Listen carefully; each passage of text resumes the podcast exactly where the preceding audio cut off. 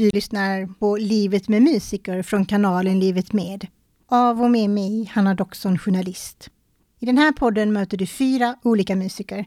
Ett yrke som många drömmer om, men där konkurrensen är stenhård. Den här podden riktar sig till dig som är nyfiken på vilka vägar man kan gå för att bli professionell musiker och visar hur det verkligen är att vara musiker.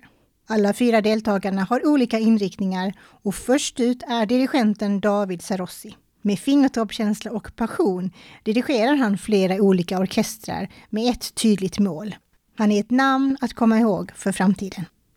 Jag började spela piano när jag var runt sju år. Först min mamma var min första lärare.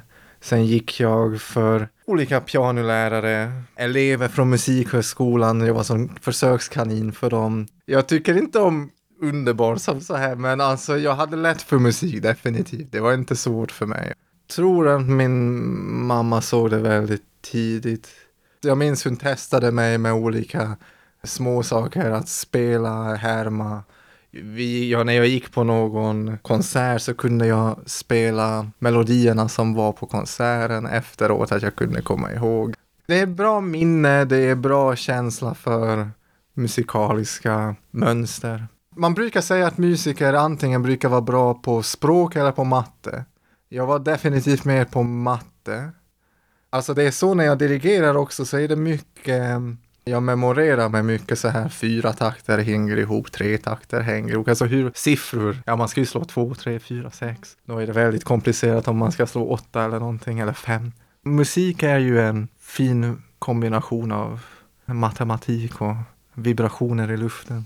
Jag övade rätt ordentligt tror jag som barn. Inte i klass med så man ser att det är vissa som övar tio timmar om dagen redan när de är tio år gamla. Så, så extrem var jag inte. Men vi skulle säga, kunna säga att musik var en stor del. Jag var med på operan när jag var liten. Så jag sjöng, jag spelade orgel, jag spelade piano. Det fanns en separat kostkör och en separat kör för att vara med på Malmö Opera när jag var liten. För en dirigent är det bra att ha väldigt bredd. Min gräns gick någonstans runt tre, fyra timmar, sen var jag tvungen att göra något annat och om det var att leda en kör eller en orkester eller sjunga på operan eller göra teater så var det, så kunde jag hålla på hela dagen, absolut. Men hade du liksom redan när du var liten en bild av att du skulle vilja jobba som dirigent? Jag kommer ihåg när jag var på um, La Bohème, när jag var med i den som barnsolist. Så lyssnade jag alltid på tredje, fjärde satsen efteråt och så då sa jag någon gång till min mamma att jag vill bli han som dirigerar. Och kanske när jag var 11 år.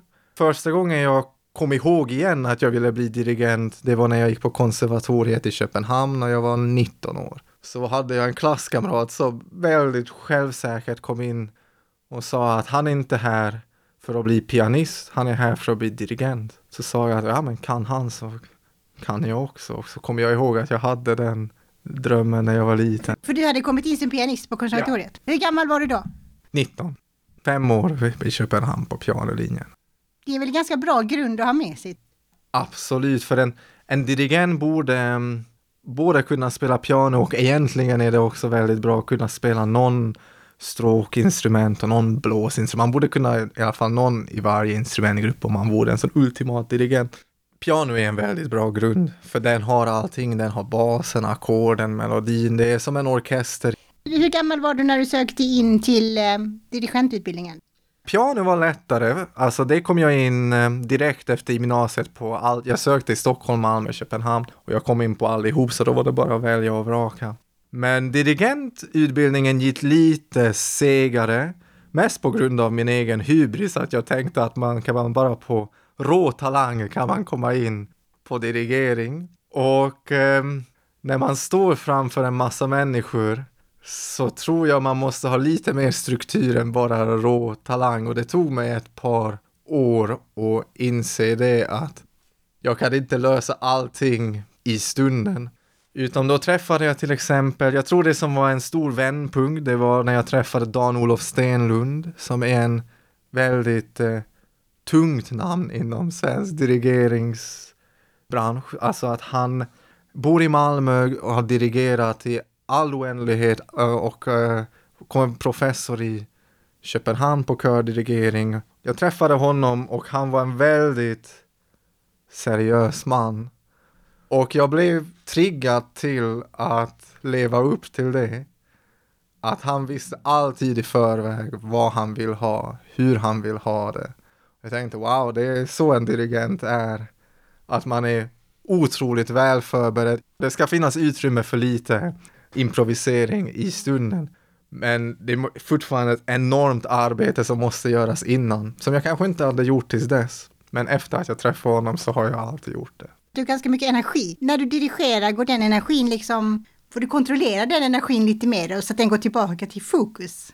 Jag tror att man måste, när man förbereder sig så ska man vara så noggrann som möjligt. Men i stunden av konsert, eller när man står framför en orkester, till och med på en repetition, då ska man släppa allting som man har förberett. Då ska man flow, låta flowet gå i stunden. Och man kan glömma allting man har läst och en bra musiker tror jag gör det som att man, eh, som om man hade spelat det för första gången. Alltså det brukar man säga och jag tror det är sant att en bra föreställning, vare sig det är musiker eller skådisar, det är att man ska, det ska se ut som som om det vore första gången man framförde det och liksom skitsamma att man kanske har övat på just det stycket i tre månader och man har övat på sitt uh, yrke i 20 år. Där och då så ska det verka som om det var första gången. Jag tror det finns olika typer av människor. Självklart, jag kan också ha dåliga dagar och jag känner inte så mycket just den dagen och det blir inte så bra. Men om det är en bra föreställning så brukar jag känna det i stunden att det känns som att man gör musiken där och då och det är inte så förberett. Jag tror det var Leonard Bernstein som sa att eh, bäst resultat får man om man precis inte har hunnit förbereda sig tillräckligt mycket. Så man måste ha en liten procent av vildhet kvar. Vilken utbildning var det som du kom in på då? Jag gick sen dirigering i Listakademin i Budapest. Så efter fem år i Köpenhamn på piano så gick jag sen en utbildning till i fem år på Listakademin i Budapest. Det var ju någonting helt annat än pianoutbildningen. Ja, vi kan ju börja med att vi hade fler dirigeringslektioner på en enda vecka än vad jag hade piano i Köpenhamn på en termin. Där tror de verkligen på old school kvantitet. Att vi gick in, särskilt mitt första år var helt galet, att vi gick in varje morgon klockan åtta och lektionerna slutade nio på kvällen. Och däremellan hade vi allting, alltså filosofi, etik, italienska, folkmusik. Vi fick sjunga i fyra eller fem olika körer i början. Jag hade orkesterdirigering i tolv timmar om, i veckan, kördirigering sex timmar i veckan. Så vi har fullspäckat schema och eh, alla gick bara hem för att sova. Och eh, på helgen, jag, jag minns jag la mig fredag kväll och runt söndag fem på eftermiddagen kunde jag ta mig ur säng igen, kolla igenom lite vad som ska hända på måndag och så var man tillbaks. Med facit i hand när du kan se det nu, vilken pedagogik är bäst då? Jag tror det är väldigt bra att eh, blanda båda två, så på det sättet är jag väldigt lyckligt lottad att jag eh, växte upp i Sverige men ändå har en liten krydda av ungersk eh, påbrå.